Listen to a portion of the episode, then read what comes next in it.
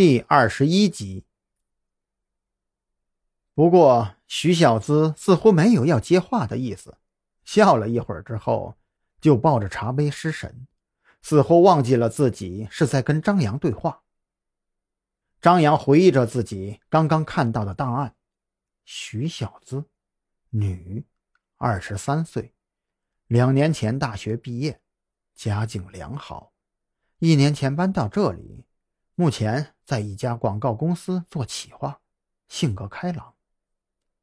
这徐小姿与第一个受害者方文属于完全不同的两个类型，甚至可以说，他们俩是完全属于两个世界的人。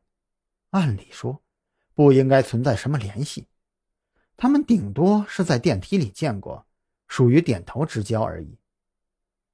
老狐狸时不时地摆弄着手机，蓝雨桐。则像一个护卫将军一样，一直跟着张扬，坐在张扬的旁边，时不时的跟张扬说会儿话。他们几个今天过来的目的，就是为了保护受害人，而客厅这间房子的窗户，就是一切的关键。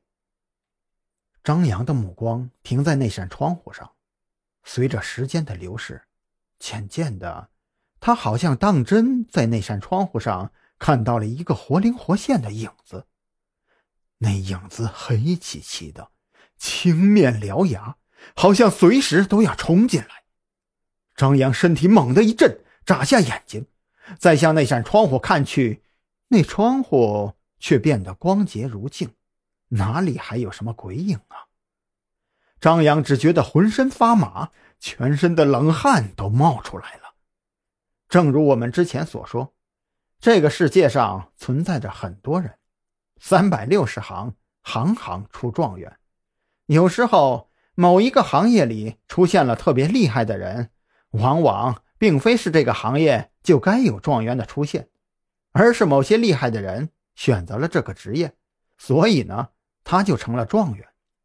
天赋这东西是人生而有之的一部分，所以有句话说：“人生来呀，就是不平等的。”人人生而平等这句话说起来，大部分人可能是认同，但是因为“天赋”这个词的存在，人生其实从一开始就是不平等的。比如张扬，他观察事物细致入微，这就是他的天赋。他眼睛有时候能看到一些常人很难察觉到的东西，这也是他的天赋。正如不同生物对光谱的感知不同一样，同样是人类，对光谱的感知一样存在着差别。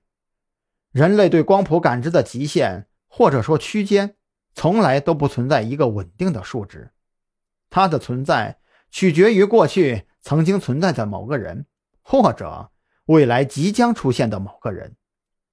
科学家对人类光谱感知能够大致画出一个范围。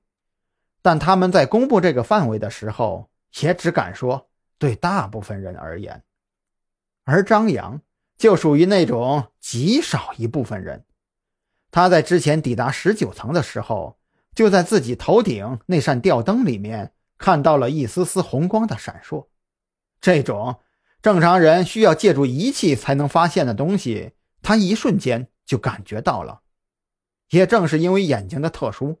或者说是这种独特的天赋，所以张扬从来都不会怀疑自己双眼看到的东西，看到即存在，这就是他的信条。